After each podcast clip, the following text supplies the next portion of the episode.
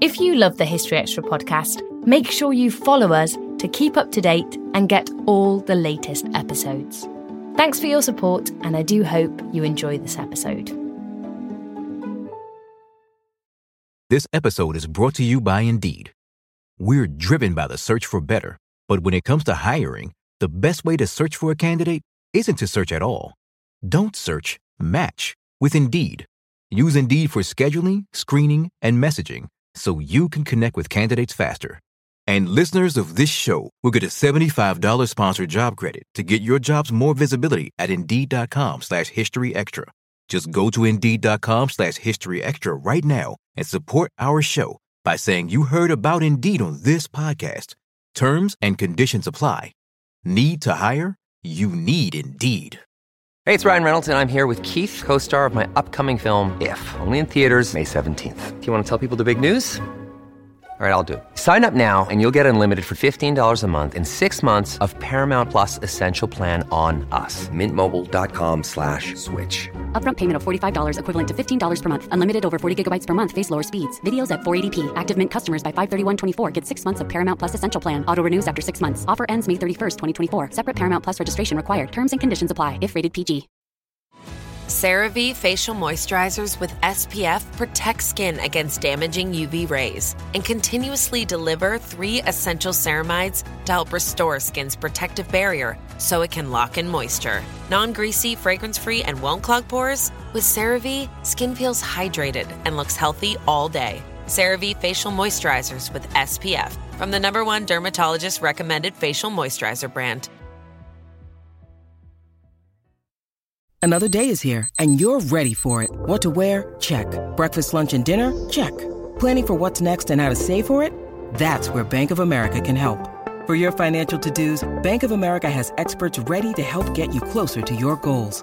Get started at one of our local financial centers or 24-7 in our mobile banking app. Find a location near you at bankofamerica.com slash talk to us. What would you like the power to do? Mobile banking requires downloading the app and is only available for select devices. Message and data rates may apply. Bank of America and a member FDIC. Welcome to the History Extra podcast. Fascinating historical conversations from BBC History Magazine and BBC History Revealed.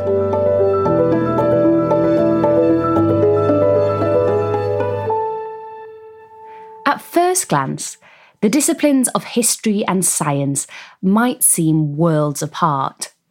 But look closer, and it turns out that the two fields are more interconnected than you might imagine. This year marks the 50th anniversary of the Wolfson History Prize, awarded to standout history books since 1972.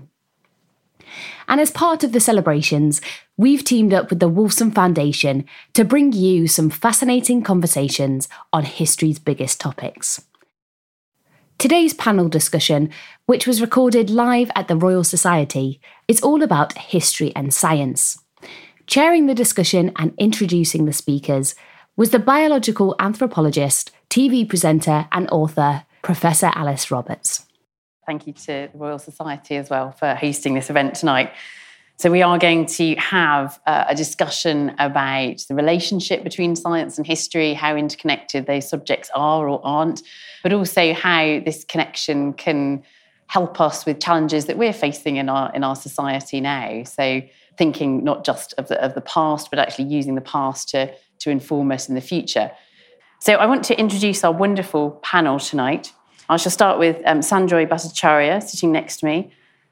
Sanjoy is currently Professor of History of Medicine and Head of the World Health Organization Collaborating Centre for Global Health Histories at the University of York. But in September this year, he will be taking up a new post at the University of Leeds as Head of the School of History. Sanjoy works on South Asia across the 19th and 20th centuries.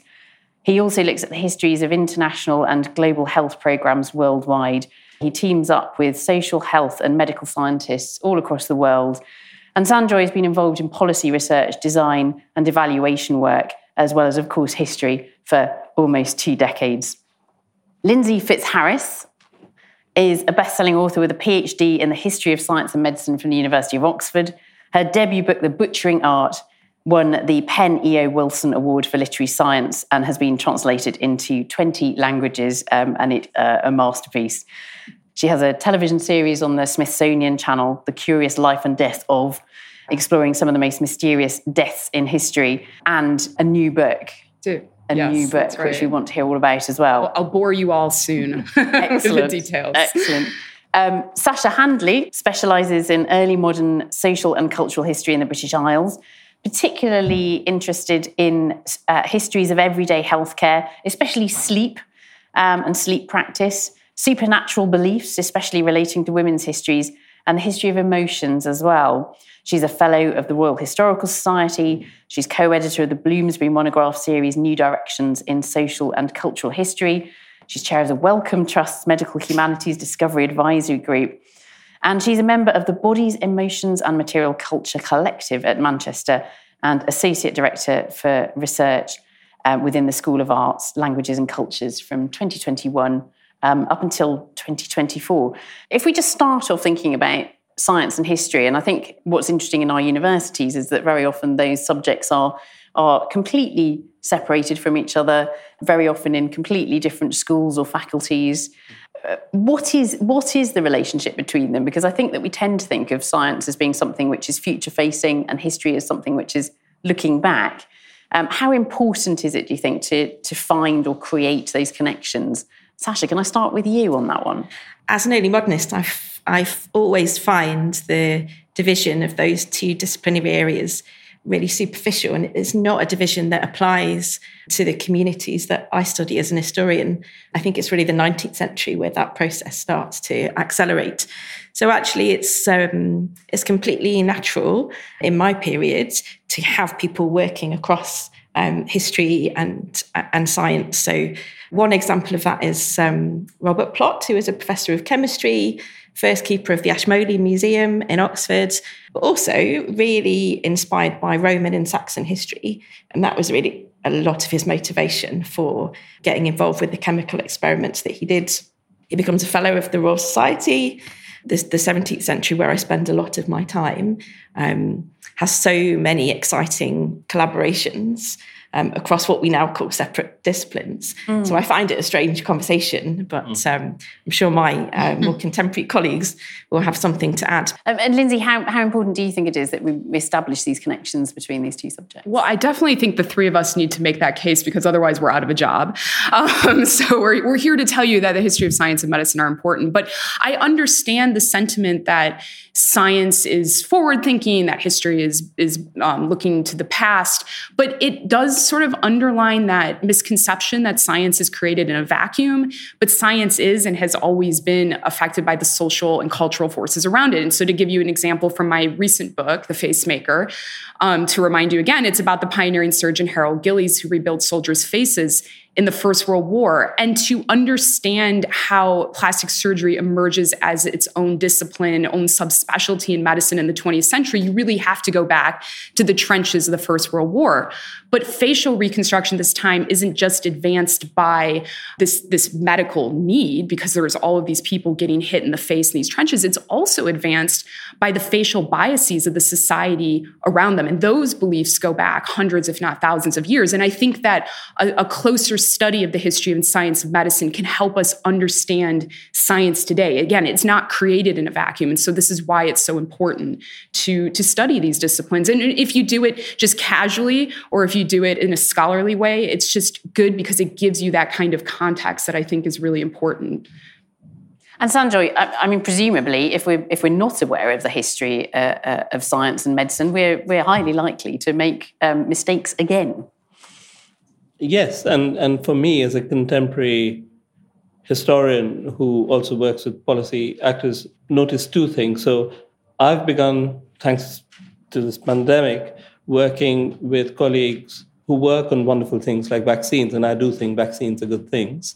But they have now come to recognize, I think, at least the one uh, the scientists I work with, that it's not enough to create a wondrous scientific product. It needs to be taken into societal contexts, which are very diverse, very complex, and then explained in a culturally respectful way. And that's where I think historians have a role. But in the policy field, and this is from my experience working with both WHO and South Asian governments, every major report starts with the preamble, which is history.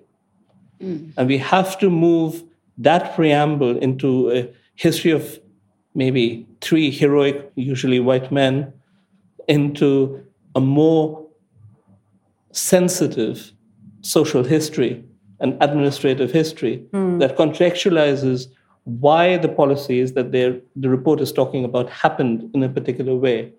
So, working with policy makers and implementers in writing more thoughtful reports, I think there's a role for historians in that as well.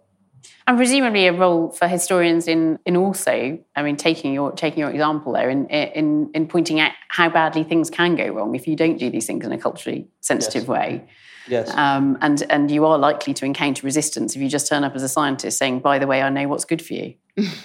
I think humility is core to engaging community respectfully, and I'm afraid some scientists don't do that. Yeah. Yeah. So there are different types of historians, there are different types of scientists. I think the COVID pandemic has created a wonderful opportunity for the more democratic historians to work with the more democratic scientists. And I think that's wonderful. And I think it's really interesting taking that kind of long view of uh, what we can look back now on and say, you know, definite advances in, in medicine, for instance, and, um, you know, thinking about uh, the vaccination program and the engagement around the vaccination program, which came very late. Um, all around the world.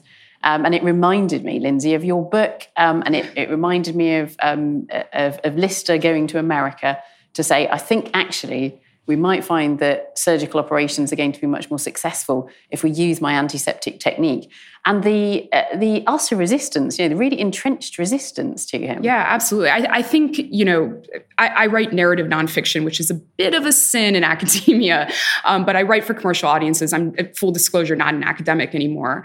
Um, and so my first book, The Butchering Art, was about a guy named Joseph Lister, who people sort of know through Listerine, which he didn't actually create. And he applied germ theory, became an advocate of germ theory and surgery in the 19th century. And you're right, he received an enormous amount of pushback, not necessarily from the public, but from within mm-hmm. these medical communities and from his colleagues. And that's such an important lesson. You know, I have a lot of medical students or doctors come to my events and if they can read a book and remember that oftentimes that pushback does come from within, that we need to remain open to creative solutions to the most pressing problems of today, I think that's a powerful message that we can take from history. But you know, there's there's so much to learn you know, from the past, of course, and um, I just I'm always delighted when anybody wants to learn a little bit more about medical history. But you're right, that's one of the lessons that I feel is is really important to take forward. Is what we know today isn't going to be what we know tomorrow. And we really need to stay open to those new solutions, uh, whether we are general public or whether we're within these the scientific and medical communities as well. And we're here tonight to celebrate 50 years of the, the Wolfson History Prize. I wondered, this is a big question, but I wondered if you could um, perhaps draw out any key trends that you that you perhaps see have happened in writing about science and medicine over the last 50 years. Sasha. Over um, you. yeah. So my my first thought here is about a trend in historical writing in the field that has been most formative for my work. And um, I go back to the 60s and 70s, the history workshop movement uh, was really formative in helping shift focus from quite traditional histories of great men, often great white European men, great inventions um, and, and, institutional histories, to um, histories of everyday life and thinking much more expansively and inclusively about who has expertise and agency in, in terms of medical practice. So um, I was trained as a social historian at University of Warwick, so that's always been a focus for me. Um, and the, the current project that I mentioned a little while ago is trying really hard to recover uh, women's expertise by looking specifically at um, everyday healthcare practices within the household, which in my period was the main hub um, of healthcare practice, um, given the sort of relative lack of availability of professional medical interventions um, for the vast majority of the population. So it, it, it really changed the way in which I thought about uh, these kinds of histories and who my um, who my subjects could and should be. Yeah. Um, and I had to be quite creative in thinking about the kinds of source materials that, that would give me um, interesting insights. So um, I, I often turn to quite non-traditional sources at the time, like uh, recipe books, which which are about cookery, but also about uh, medical recipes, and they reveal this incredibly deep well of expertise about the plant world, the kinds of animals that you might use in med- medical recipes of various kinds, and they are treasured family uh, objects that are passed down three generations, usually through the female line. Recipes are added to, adapted over time and they're, they're, really kind of exciting, living, thriving source materials that have only really started to be taken seriously in the last 20 years or so, I would say. Once you get your eye in with the handwriting, they're, they're really rich. And it fantastic. also just shows that women, you know, traditionally have been on the front lines. You know, that would be the first line of defense in, in the past if you were sick. And that kind of gets ignored a lot of times, I think. And I think that's worth also reminding the general public about as well. So that's really fascinating work you do. Still to come on the History Extra podcast. So I think that historians also, I think that the, the communication between these disciplines could help them become better communicators as well. And for and also, you know, vice versa, learning a lot from the science and medical community as well. Historians have a lot to learn from that.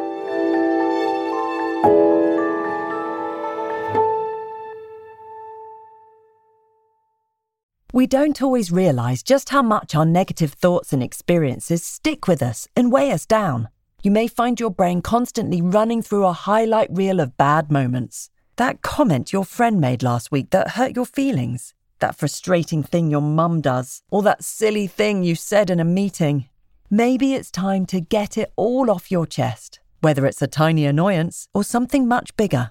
Talking about it can give you some relief and lead you to a potential solution. That's where therapy comes in. It's a safe space to share whatever's weighing you down and learn to process it so your internal highlight reel can focus on the good stuff. And BetterHelp offers affordable online therapy on a schedule that works for you. Connect with a licensed therapist by text, phone, or video call. Start the process in minutes and switch therapists anytime. Let it out with BetterHelp. Visit betterhelp.com slash historyextra today to get 10% off your first month. That's betterhelp, H-E-L-P dot com slash historyextra. This episode is brought to you by Indeed. We're driven by the search for better, but when it comes to hiring, the best way to search for a candidate isn't to search at all. Don't search, match with Indeed.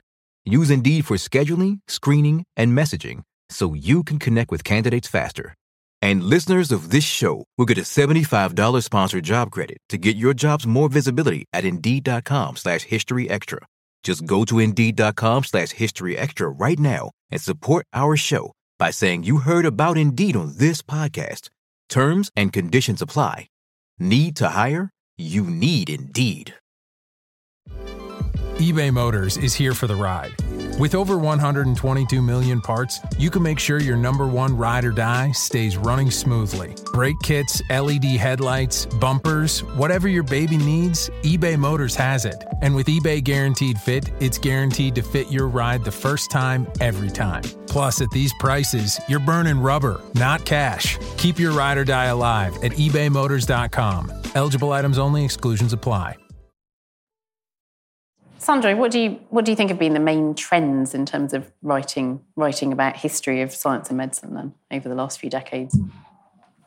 So I agree that you know I think for me the most striking change has been to move away from the history of heroes to studying diversities of perspective. Because, for instance, I sometimes tease colleagues or friends when they're working on a project on, let's say, colonial India, and they're only looking at, let's say, 20 white colonial officials, all men, then for me, that's white diasporic studies. That's Yeah. not a study of India.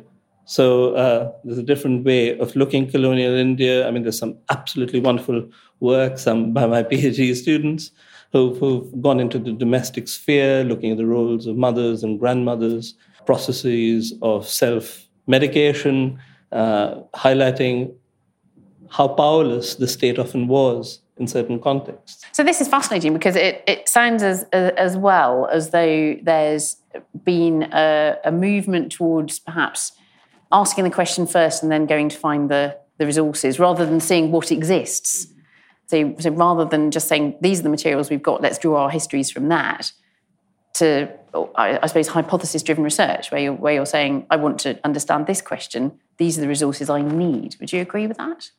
Yes, I think I think it is easy to, as an historian, to to just stick with what you know, and to stick to the to the textual archive, and to stick to the published textual archive, which really narrows down the kind of person that you are likely to find. Mm. And actually, archival practices themselves are not often helpful for trying to recover the histories of indigenous communities around the world.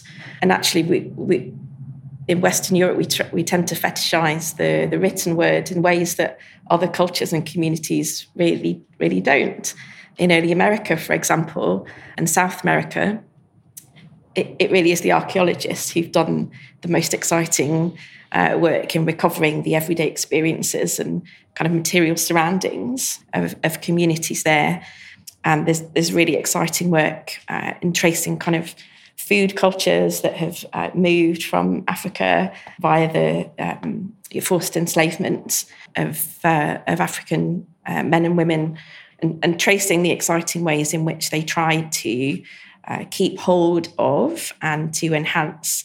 Uh, the kind of knowledge and traditions of their own cultures, mm. but a lot of a lot of that is really hard for a historian mm. to recover unless they're willing to turn to uh, non traditional sources and non traditional technologies and methods. So um, it's nice that that people have started exploring more um, yeah, and being yeah. supported to do that. And and history linking up with archaeology to to as you say access those unwritten stories. Yeah, yeah, absolutely. yeah. I want to ask about medicine and, uh, and science in the here and now, and we've, we've, we've kind of touched on this, but how, how does a historical approach shed light on how we understand science and medicine? I mean, certainly, you know, when, when I did uh, my medical um, undergraduate training back in the 90s, we, we rarely touched on any history at all. And it was as though medicine in the 90s had just arrived as a fully formed thing, and we didn't really have any understanding of where that had come from. How can a historical approach change and uh, improve our understanding. Uh, can I start I, with you, Lindsey? I'll, I'll, give it. I'll give it a crack. Um, you know, I I think one of the things that I've learned through study of the history of medicine is that there's nothing new under the sun.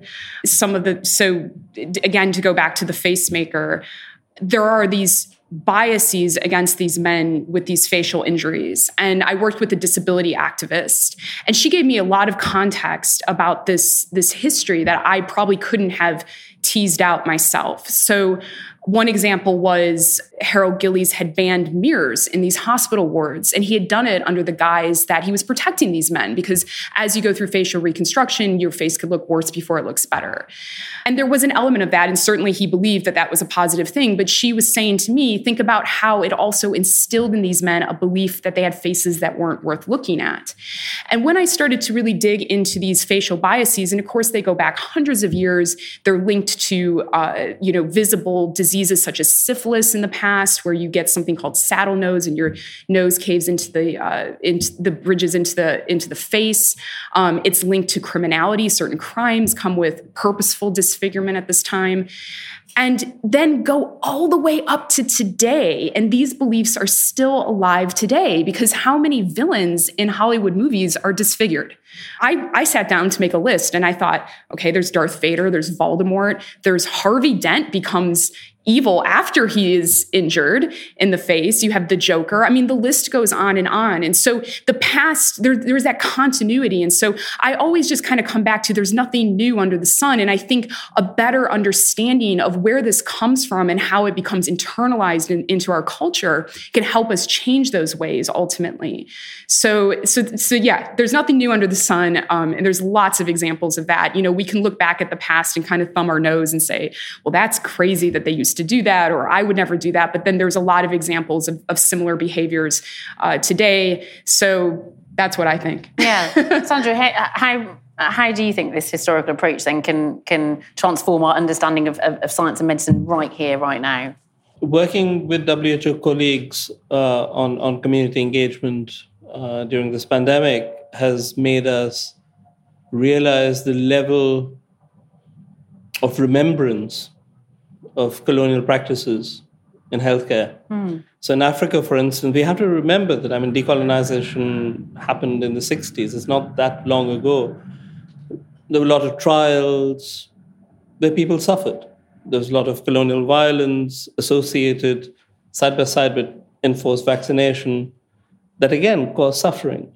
So communities like that have to be engaged, respectfully engaged, and a critical distance has to be created between what we're trying to do now in terms of vaccination and what happened before. Mm. So for me, history plays a very important role in trying to explain that complex past to especially European policymakers in ways that they don't turn too defensive because that is one of the biggest problems you have. It's a lot of defensiveness, and that becomes actually quite harmful to policy implementation of funding projects. So it's a diplomatic history approach towards trying to explain that it's okay for people to remember that violence, and it's okay now to say that it's not the same. But to say it's not the same, we have to know what it was in the past. Mm. And history has a very important role to play there. I work on smallpox eradication a lot, the history of smallpox eradication. People forget smallpox was only eradicated in 1980, uh, certified eradicated in 1950. Many of the people who face violence during smallpox vaccination programs are now fathers and grandfathers or mothers and grandmothers. So people remember, you know, as you know, anthropologists have pointed out, bodies remember violence. Mm. Um, so I think it's very important for historians to remind policy makers of the provenance of the planning of such programs so that before the new projects go into Asia or Africa, there is better understanding of who should go in, who should step back.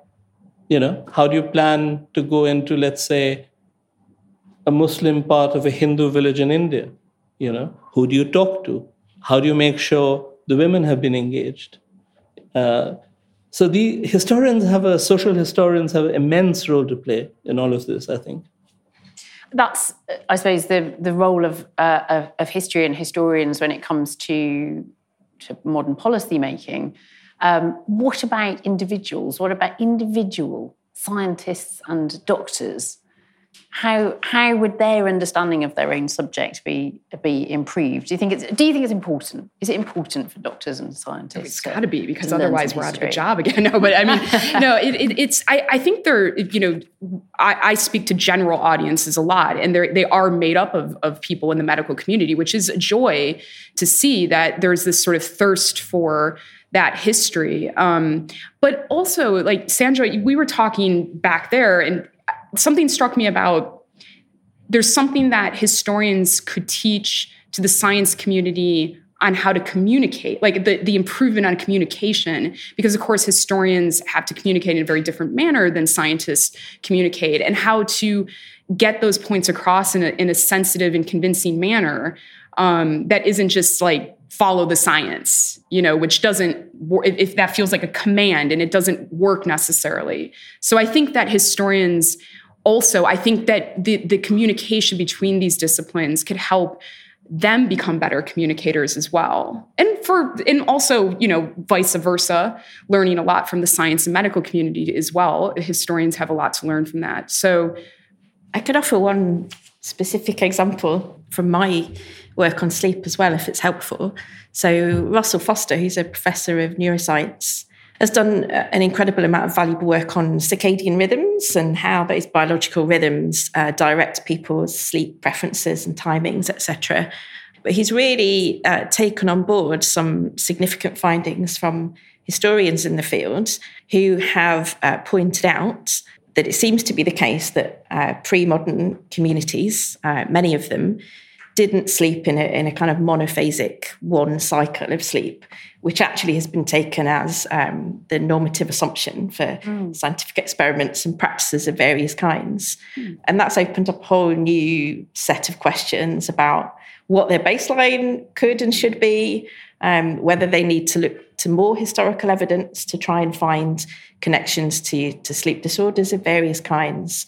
So the, the historian who's been most um, prevalent in this discussion is not me. Uh, it's an American historian called Roger Ekirch who put forward this idea of segmented sleep, the idea that pre-modern communities slept in two separate cycles, which they often called their first sleep and their second sleep, that were separated in the middle by an hour or two of waking, where they sometimes got up and did things around the house and then went back to bed again. So findings like that really kind of, I think, help make the point that historians can disrupt some of these paradigmatic mm. assumptions about where you start as a scientist. The speakers in this panel were Lindsey Fitzharris, Sasha Handley, and Sanjoy Bhattacharya. And the chair was Alice Roberts. You can find out more about the Wolfson History Prize at wolfsonhistoryprize.org.uk. Thanks for listening to the History Extra podcast. This podcast was produced by Jack Bateman.